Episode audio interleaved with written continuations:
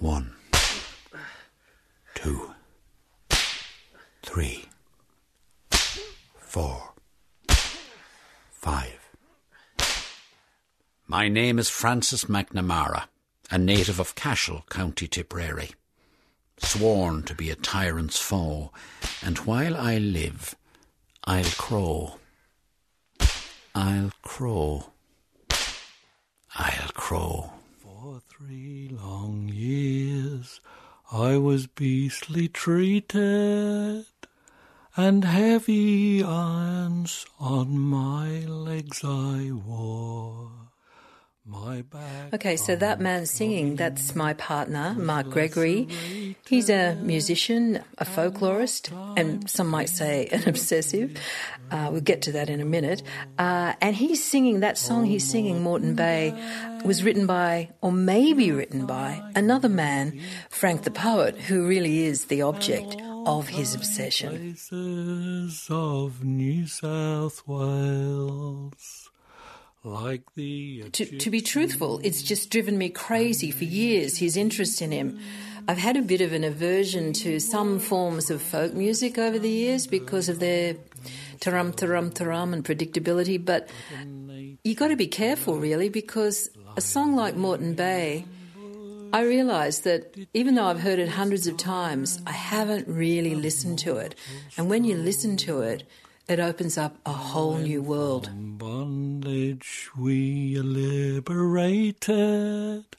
Our former sufferings will fade from mind.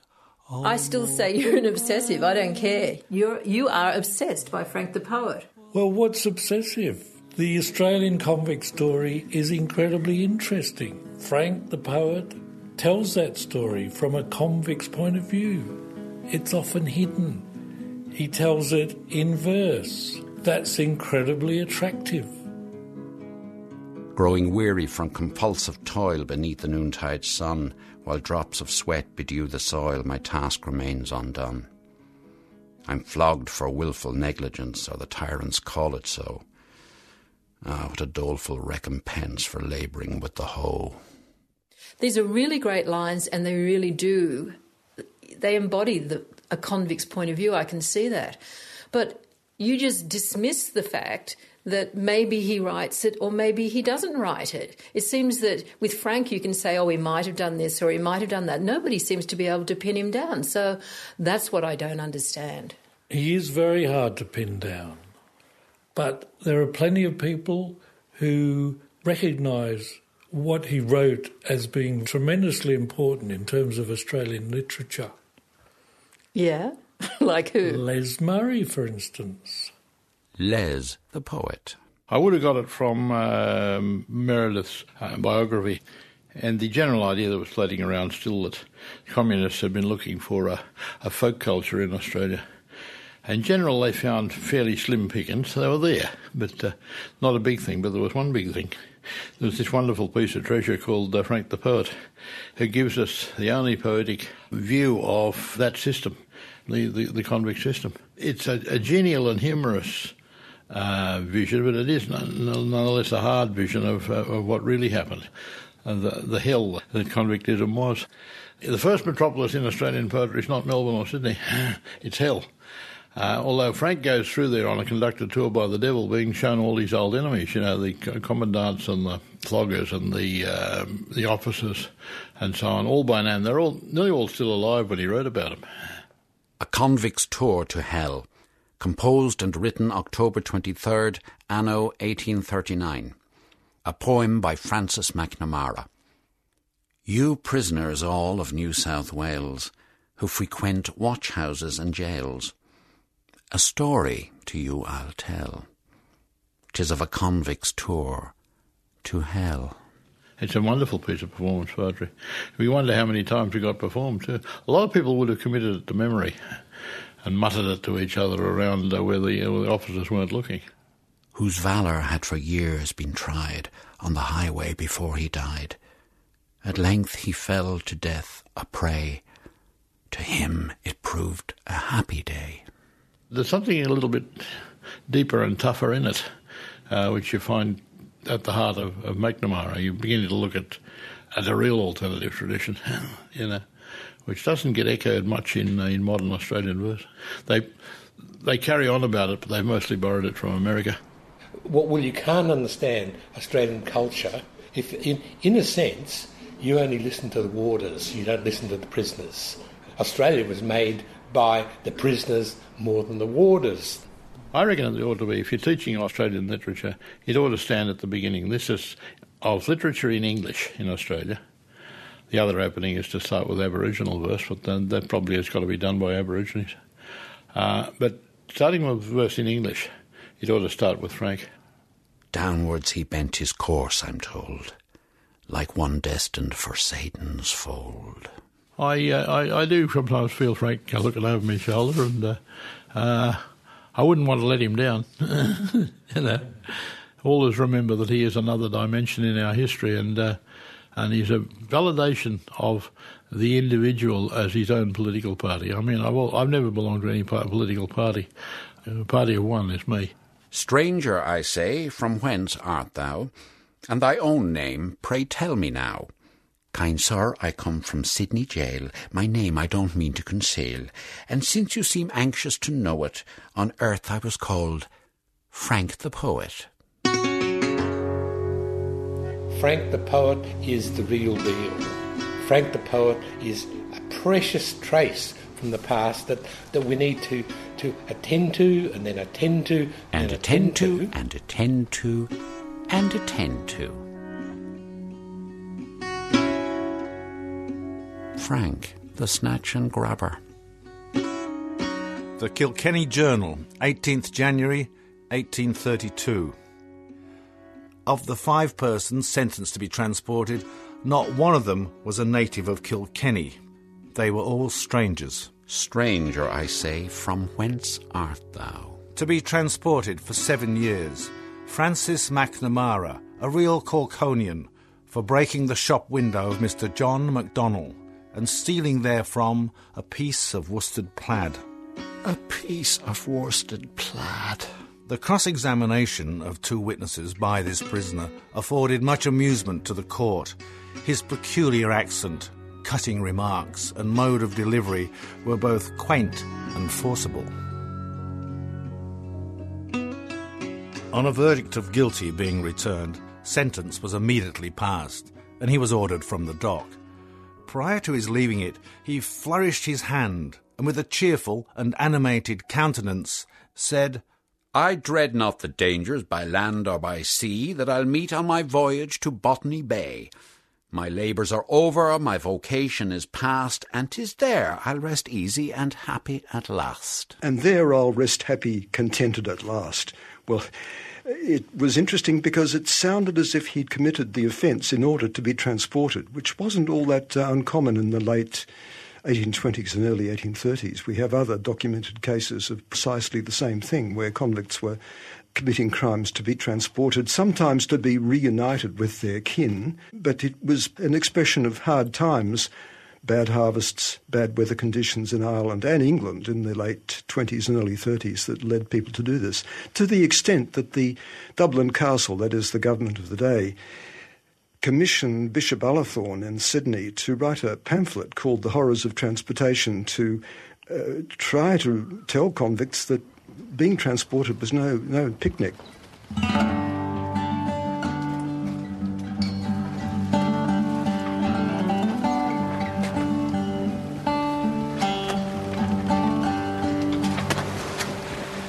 Prisoner, New South Wales, frequenting the watch house and the jail.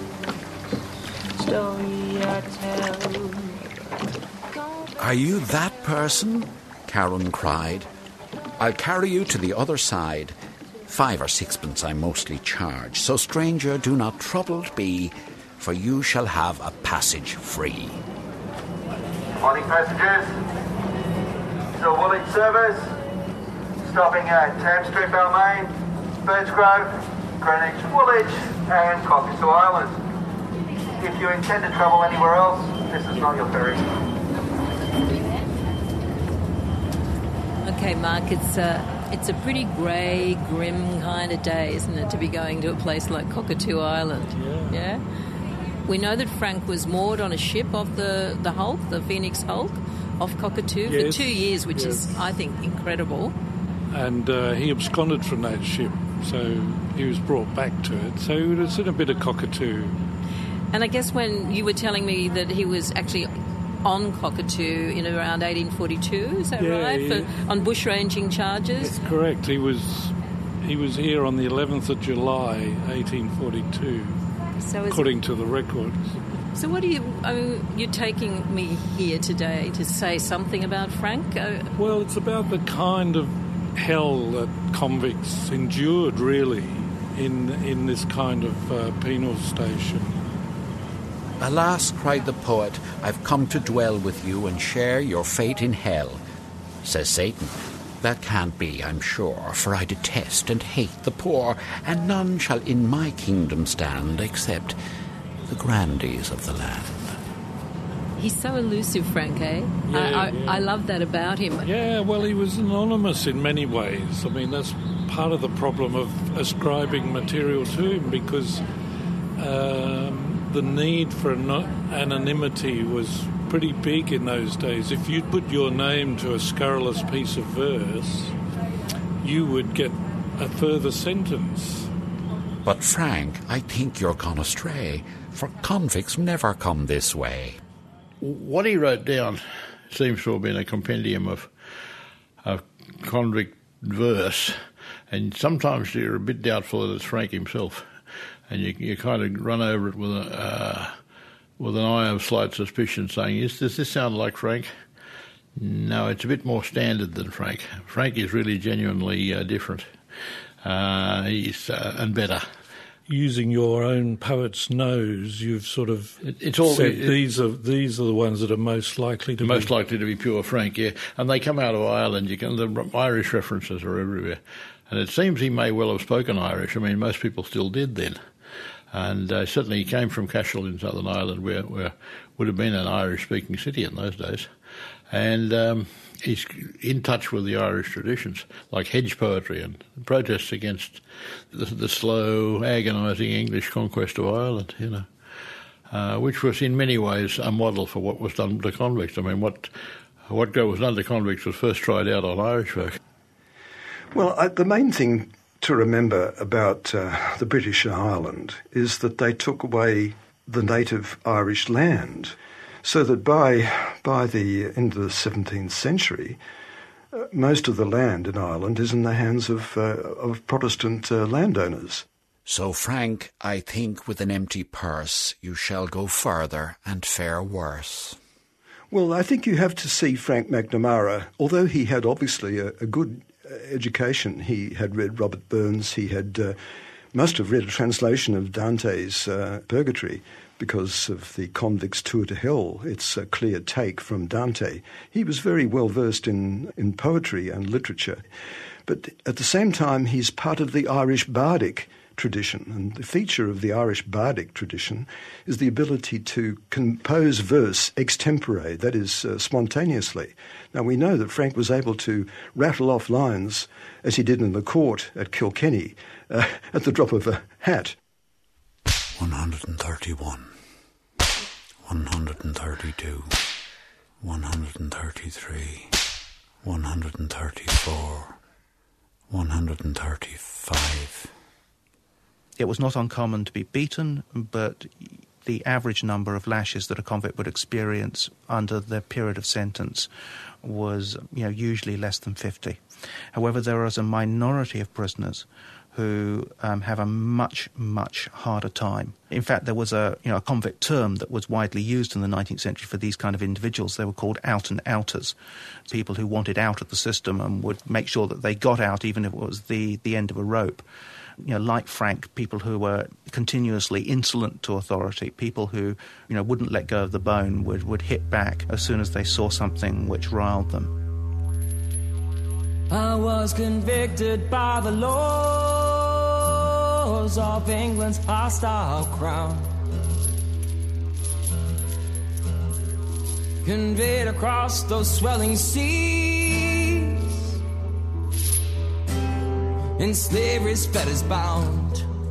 Marie, you know you have a problem with the predictability of old songs. Some old songs. Well, just have a listen to some young musicians who've discovered Frank.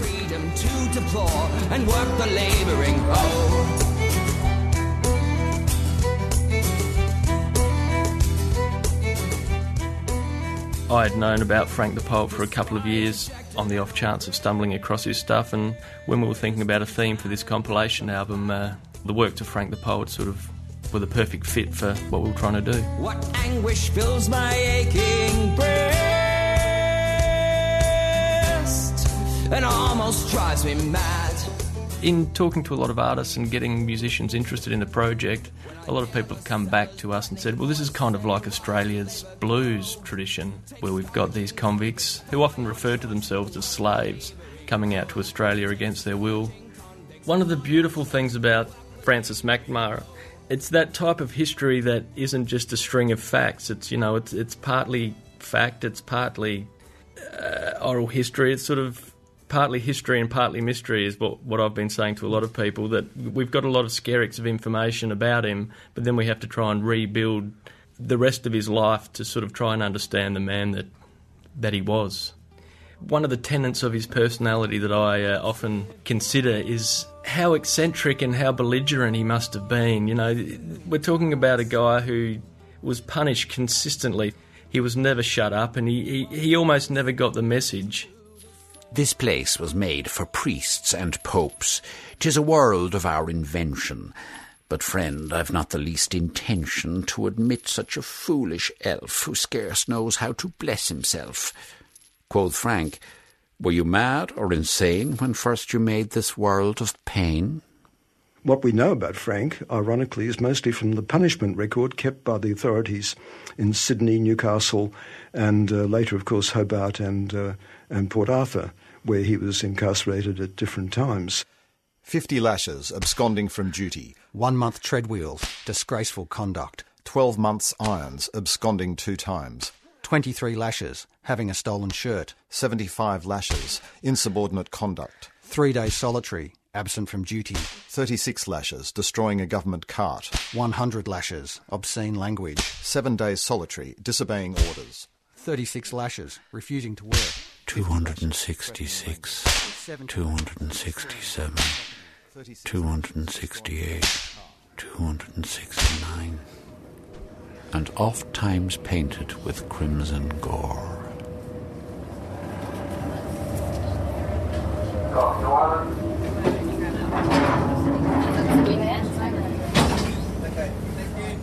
The Hulk was moored off Cockatoo Island for a while, so he would have known about the island that hmm. way. He might have even got off and got on the He island. may have, yeah, yeah, I don't yeah. know about that.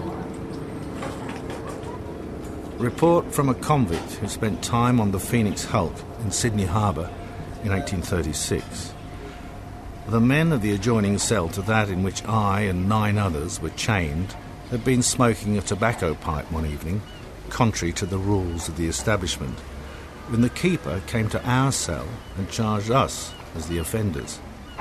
He sent for ten pairs of handcuffs, took our shirts, blankets, and clothes away, and manacling each of our hands behind our backs, he reefed the legs, which were heavily ironed, to the upper part of the iron stanchions of the cell by means of a bar outside, with the whole weight of our chains and our bodies pressing on our shoulder blades for the night in a state of perfect nudity.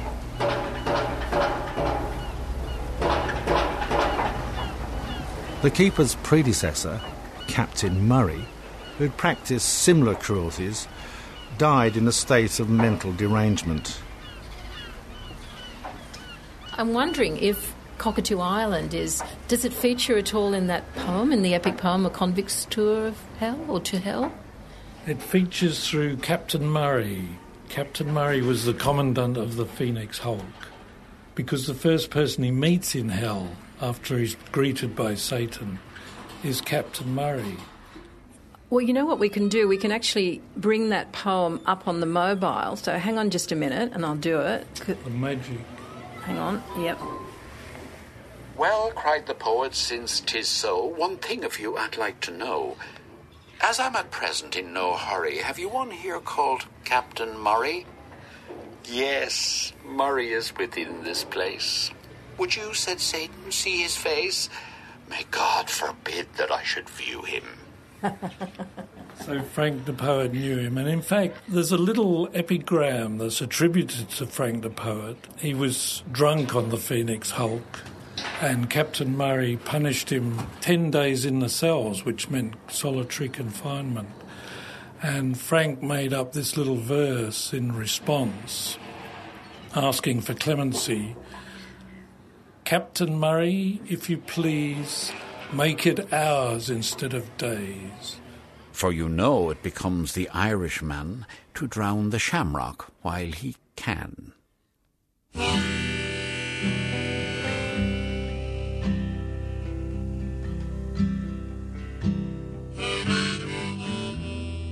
Uh, Meredith and Whalan talk about a verse in Moreton Bay about being the worst penal settlement in New South Wales. Congratulating the Aborigines on killing um, Commandant Logan. Yes. Yeah. One, of, one of their great achievements. And, well, there was this exhilaration amongst the They convicts. got- they got Logan, yeah. That Logan was killed. And uh, a native black lying there in ambush. Did give this tyrant his mortal stroke.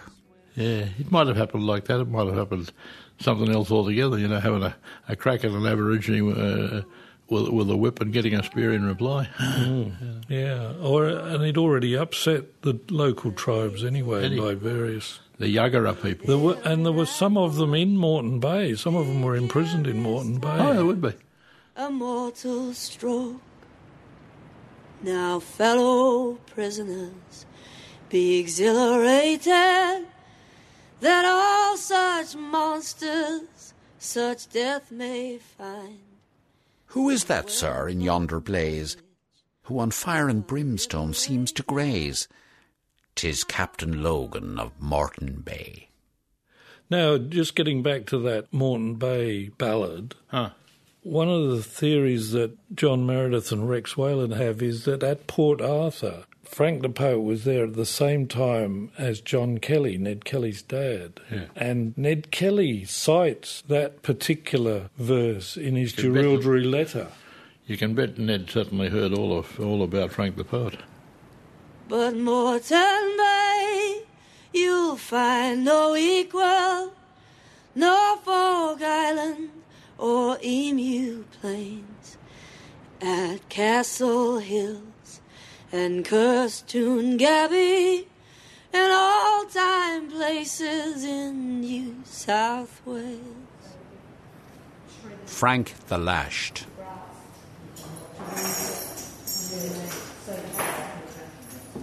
Well, looking over here at the um, Convict Museum at Sydney's Hyde Park Barracks. So this is a cat of nine tails, eh?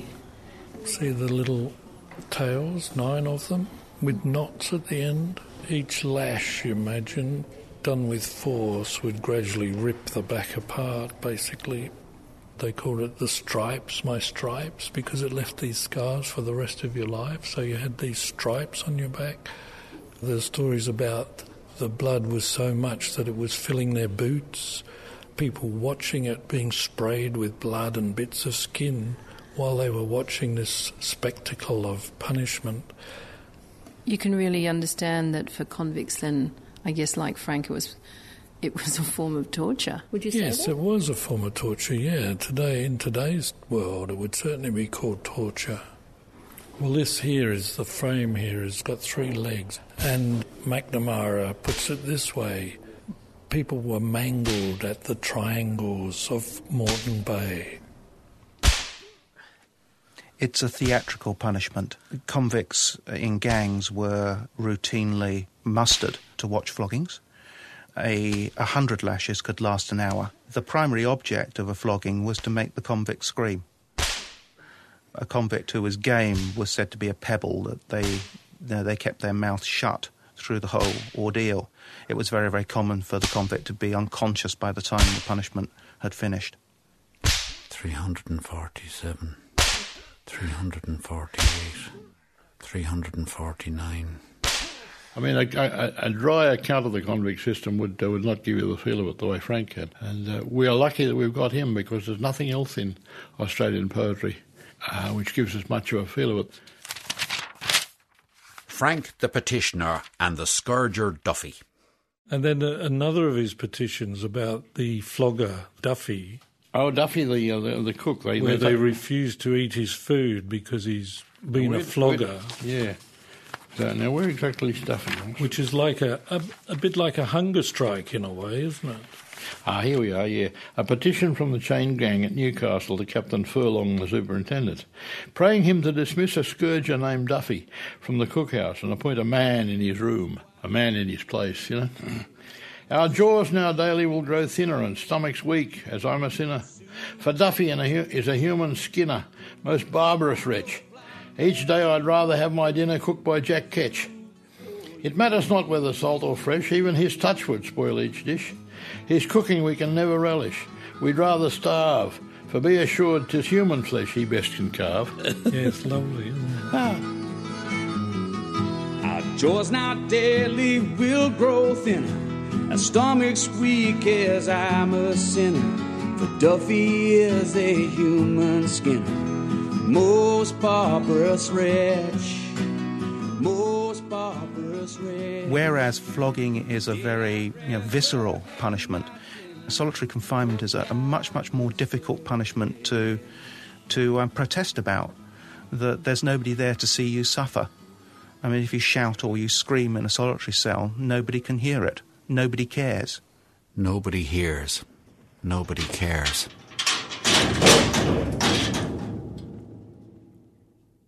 Frank the Isolated. Okay, these are the uh, solitary cells. The way the cells were planned, they're two back to back cells. Neither of them have any windows, so they're completely damp and, and dark. If we look down onto the floor, you'll see there's sort of three grooves within the, um, the stone floor and remnants of what was a timber sort of floor structure even though they're they're very damp and dank, they at least gave them a timber floor to sleep on. By being in a very confined space and dark, it was sensory deprivation as well. I think the maximum amount was around 28 days.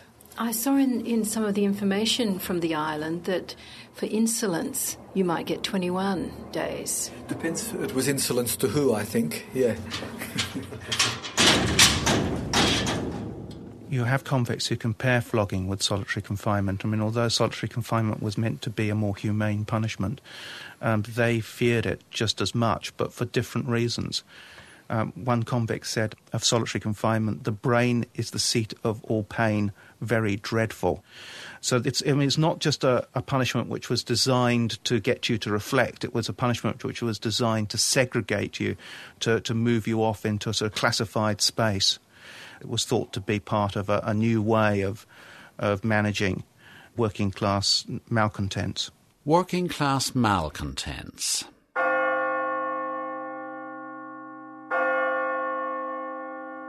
Just as I spoke, a coach and four came in full haste to the door, and about six feet of mortal sin without leave or licence trudged in, at his arrival, three cheers were given, which rend, I'm sure, the highest heaven, and all the inhabitants of hell, with one consent, rang the great bell, which never was heard to sound or ring since Judas sold our heavenly King. Drums were beating, flags were hoisting. There was never such rejoicing, dancing, singing joy or mirth in heaven above or on earth. Straight away to Lucifer I went, to know what these rejoicings meant. Of sense, cried Lucifer, I'm deprived, since Governor Darling arrived.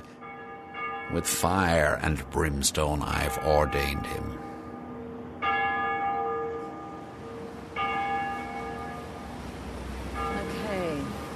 Was such a beautiful church outside here. We're standing outside St James Church, and there's a there's um, etched into the sandstone is this plaque which says, "In memory of Francis Greenway, architect of this church, and of the artisans and labourers who erected it."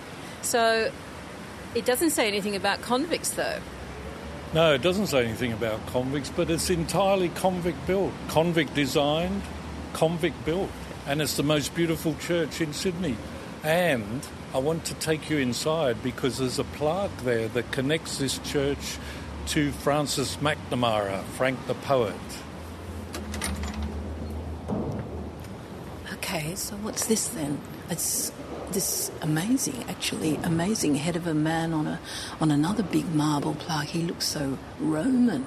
It's Robert Wardell, killed in 1834 by a guy called John Jenkins, a bushranger.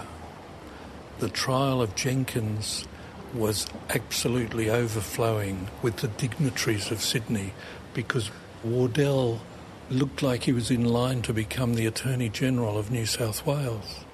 And what's interesting about Wardell, he's one of the many names that Frank the Poet put into a convict's tour to hell. Hark, do you hear this dreadful yelling? It comes from Dr. Wardell's dwelling. What about Jenkins? Jenkins gets in there too, oh, they're both- which is even more extraordinary. They're both in there. They're both in the same poem. And I can I can only guess what Frank has done with them, where he's put Wardell and where he's put Jenkins.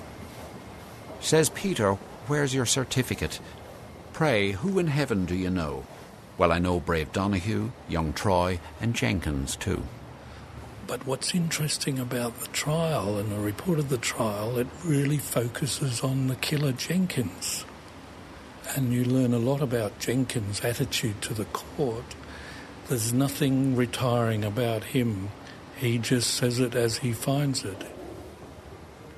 I acknowledge I shot the doctor, but it wasn't for gain. It was for the sake of my fellow prisoners, because he was a tyrant.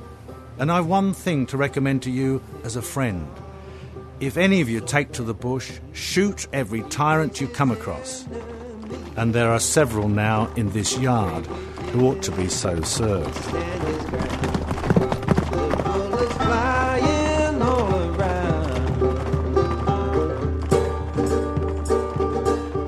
Frank the Bushranger. Remember how in the poem Frank slips into hell? It's because he's shot on the roads as a bushranger. The Sydney Gazette, 2nd June 1842. About 10 o'clock on the night of the 30th ultimo, Sergeant Michael Doyle and two troopers fell in with a party of five bushrangers at the foot of Razorback and succeeded in apprehending them. They're now safely lodged in jail at Campbelltown. Their names are Francis McNamara, John Jones, Edward Allen, William Thompson. Never till the hour die. A bushranger in official speak is you know, the, the, the sort of ultimate wicked act to take up arms against the state. But in, you know, in the poem, it's turned into this thing which will send you straight to heaven. Frank the Preacher. I, I really like this church because it, it's got a certain kind of plain elegance about it, and all the beautiful dark wood. And we've got this magnificent pulpit in front of us. You can only guess what Frank the poet might have done given the chance to preach from there. No, don't tell me. I can imagine. Well, he was known as a preacher. In a number of cases, he took the part of a missing parson or a missing priest and gave the service. And the convicts, and also sometimes the soldiers who were guarding them, were so intrigued by the way his preaching that they wanted to know more about it. Where did he get his ideas from? Frank was a biblical scholar, really. When you read some of his poetry, he knew a lot about the Bible. I didn't get a sense from you before, though, that he was uh, religious. Oh, I think he was religious, and I suppose if you looked at a convict's tour to hell, you'd have to say that is full of biblical references. We used to think that convicts had very little sense of God, heaven, and hell because 19th century commentators on working class culture in general, but particularly the transported, said that they were godless. That they you know, belonged to a lumpen proletariat that believed in little more than honour amongst thieves. However, in more recent years, we've looked at the descriptions of prisoners. About one in five male convicts and one in six female convicts were tattooed. So, after family initials, religious iconography is the most common thing found on convict bodies. That many of them are um, tattooed with images of Christ on the cross. Some of them even have verses from Scripture, like "Thou shalt not steal," actually inscribed on their bodies. And the more that we actually look at these, the, the, the more there seems to be, um, you know, a sense that convicts identified with characters in the Bible who were victims. And this, in some ways, shouldn't be surprising at all because it's the, exactly the same kind of trick that's used by slaves in the New World. It was very easy for slaves to identify with the children of Israel, that they'd been forced into slavery in a foreign land. And I think that there's a similar sense with convicts that, that they're flogged, that they're, um, they go through all of these punishments, makes it quite easy for them to identify with the sufferings of Christ. And, you know, after all, I mean, Christ was crucified next to two thieves.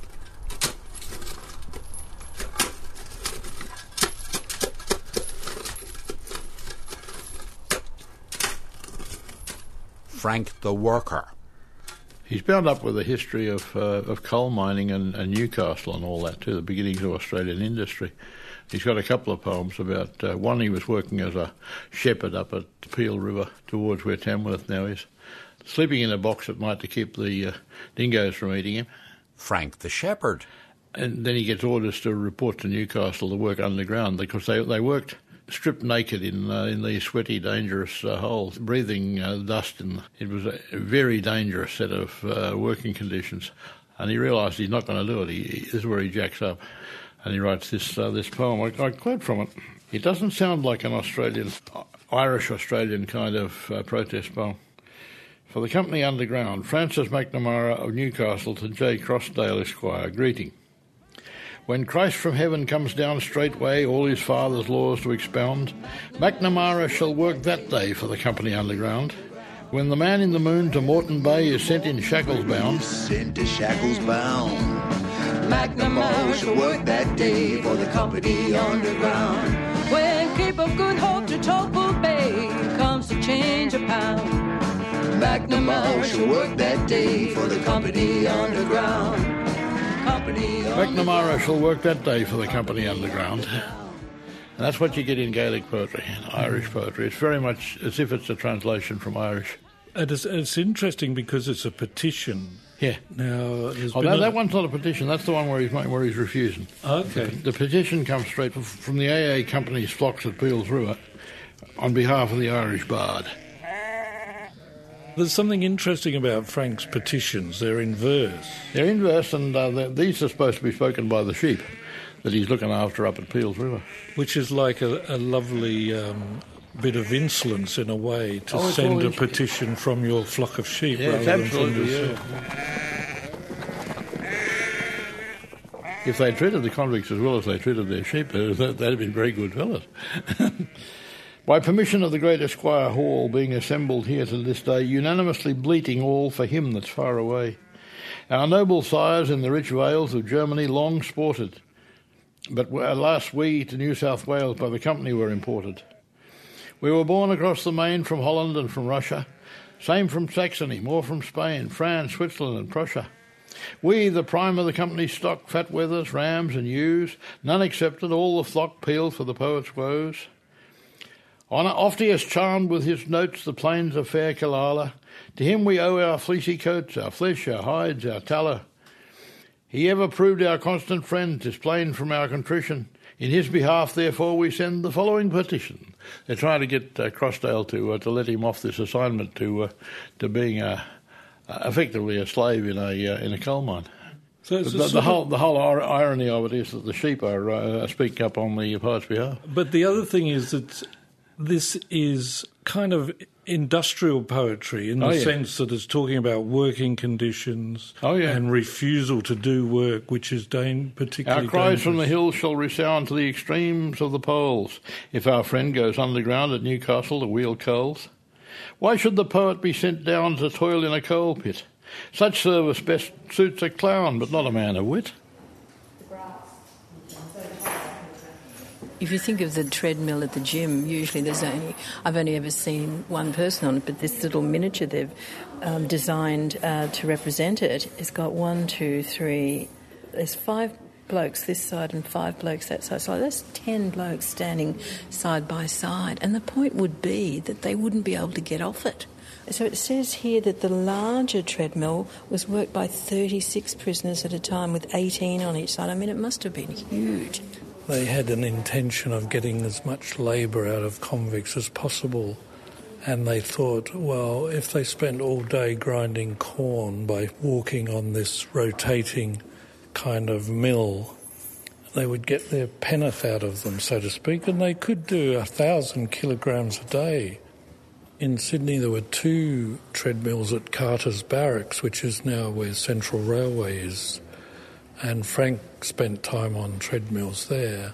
He also was flogged for refusing to go on the treadmill. 411, 412, 413. I mean, there's a lot of evidence he's coming out of a personal crisis. This is with the Convicts Tour to Hell and those um, three verse petitions. I mean, uh, he, he could have gone into, into a depression and uh, written uh, a kind of poem of revenge, but instead he maintains his uh, equanimity and his, his self control. He is master of himself, mm. and he does it beautifully. I suspect towards the end of his life, he, he had a, a, different kind of crisis. He was sent to Tassie, and uh, and I suspect there that uh, they broke his spirit for a, at least for a while. And I think I think it might have been prison rape that caused it. He mentions rape in one little poem, you know, about mm. Van Diemen's Land, uh, a land of buggers, fare thee well. Van Diemen's Land, a land of buggers, fare thee well. Then he comes back to New South Wales and, yeah, and he seems to have recovered his equanimity back in New South he Wales. He followed the gold, basically, like a lot of uh, convicts and ex-convicts from Tasmania. Well, you would, you? Yeah. Frank the Gold Miner. Well, in 1849, Frank gets his pardon in Tasmania. He's living in Launceston at that time, and he takes off. He goes bush, not in Tasmania, but he goes bush in mainland Australia. It's interesting because you told me, I remember ages ago, you know, years ago, the poet became a gold prospector, the, the convict became a gold prospector. Yeah, well, you know, there were thousands and thousands of people who became gold prospectors in the 1850s, and that's when Frank struck gold. There's an article in the Sydney Morning Herald mm. in 1853 where he's gold mining in Tambaroora, and they call him Frank the Poet. They didn't refer to him as Francis McNamara, they referred to him as Frank the Poet. This sort of sneeringly, the journalist says at the end of the Herald article that he expects Frank is much more useful for his brawn than for his brains. So why would he say that? I, I don't understand because uh, how old would Frank have been now? He'd have been 42. Okay, so he's 42. He's like, how old was he when he arrived in the colony? He was 21. Okay, so it's 20 years on. He's obviously got a name. He's got a reputation as a poet. Poets are thinkers. Why would the Herald journalist talk about him like that? Because his poems were so full of blasphemy and so political, so against convictism. So the poet becomes a gold miner. Well, remember, he was a miner when he left Ah, Ireland. Yes, yes, yes, yes, yes. According to the ship's record, anyway, the prison ship record, Frank was the only miner on that ship. But the interesting thing I want to know is was he successful? Yes, he was successful. He made a lot of money at uh, Hill End. Frank the Rich. How do you know? Well, it, when he dies in 1861 in Mudgee, there's a coroner's report, and his friend, who'd worked with him at Hill End, says Frank made sometimes hundreds of pounds a week digging gold in Hill End. It's uh, it's So funny. this was eight years before he died. So this is the coroner's report, and you would think, well, that's evidence, and it's supposed to all be very truthful and so on. But it sounds to me like It sounds weird that this guy would be making this much money, but he but he was living in pretty poor circumstances. Well, he's he's such a fascinating figure because he comes and he goes, and he's, now you see him, now you don't. A little bit. He's a very mysterious person, and that's been the problem in tracking him down. From his poetry, you learn that he's Frank the poet first. Then he becomes Frank the poet in the newspapers. And now he turns up with the name Hill. What? Frank the Hill. Well, in the coroner's report, his friend says that he went by the other, another name, Hill. So Frank McNamara becomes Frank Hill at some point. I think so, yes. Why? Well, to disguise for whatever reason, and there's plenty of reasons that an ex convict could find for disguising what they once were. Western Post, 31st of August 1861. Sudden death. An inquest was held on Friday morning by W. King Esquire at the Fountain of Friendship on the body of Francis McNamara, alias Hill, better known as Frank the Poet. Robert Welsh, having been sworn, said the deceased had resided with him at Clay Pipe Diggings. They came into Mudgee together on Wednesday. Deceased left him, promised to meet him by a certain time at McGuigan's. He went to Phillips and found him in bed. He was half drunk. Had known him for eight years. He had a complaint which caused him to spit blood. He earned a great deal of money. And spent it very freely. Had known him to earn hundreds a week at Tambaroora. The wind used to annoy him very much in the hut in which he resided. He was no better off for his visit to Mudgee. The day before, they'd been drinking, on and off all day. On and off all day. Arthur Thomas Piggott Cutting, being duly sworn, stated that he was a duly qualified medical practitioner. He had viewed and examined the body, and it was his opinion that the deceased came to his death by the effects of cold and inanition. Not looking after yourself, not eating properly. The coroner's report also mentions his heavy drinking. So, inanition was often used as a term to describe people who drank rather than ate. Mm, I think my Irish grandfather died of inanition, actually.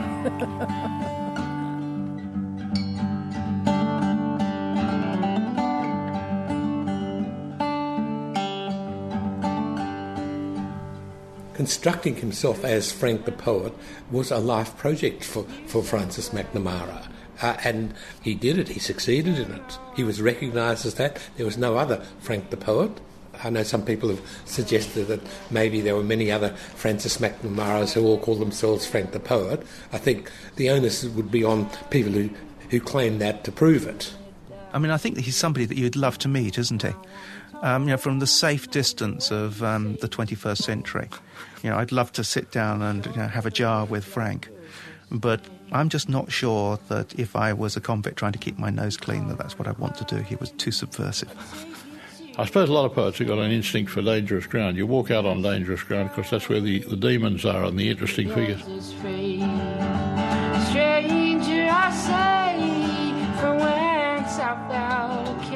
These songs are important standing on their own two feet no matter who wrote them. It's great that we've got this quirky little mystery about who Francis McNamara was and, and whether or not he wrote all of them or some of them or one of them. But at the end of the day, that's a great sort of way to weave these songs together. But it doesn't really matter who wrote them. What matters is the, the content. We tend to look as a, at America as our own source. Yet, you know, all this stuff, the Frank stuff, is basically where songwriting began in Australia, apart from the the Aboriginal um, body of work. For me, as a songwriter, it's it's darn important because it's kind of like our blues. This is like our Mississippi River, you know, the muddy waters of uh, Australia. 582, 583, 584. The Pope farewell and hurried off to hell. the gate he knocked down. Marie, you know that you've been saying that you've been living with me and Frank for 30 years. Well, Mhm. I've got news for you. 30 years ago, the historian Russell Ward wrote, Frank's life and verse will be of even more concern to Australians a hundred or a thousand years hence. Well, I don't know about the thousand, but if that's the case, I give in. Frank's the man. Frank's the man. Stranger, I say, from whence hast thou came? Your name, pray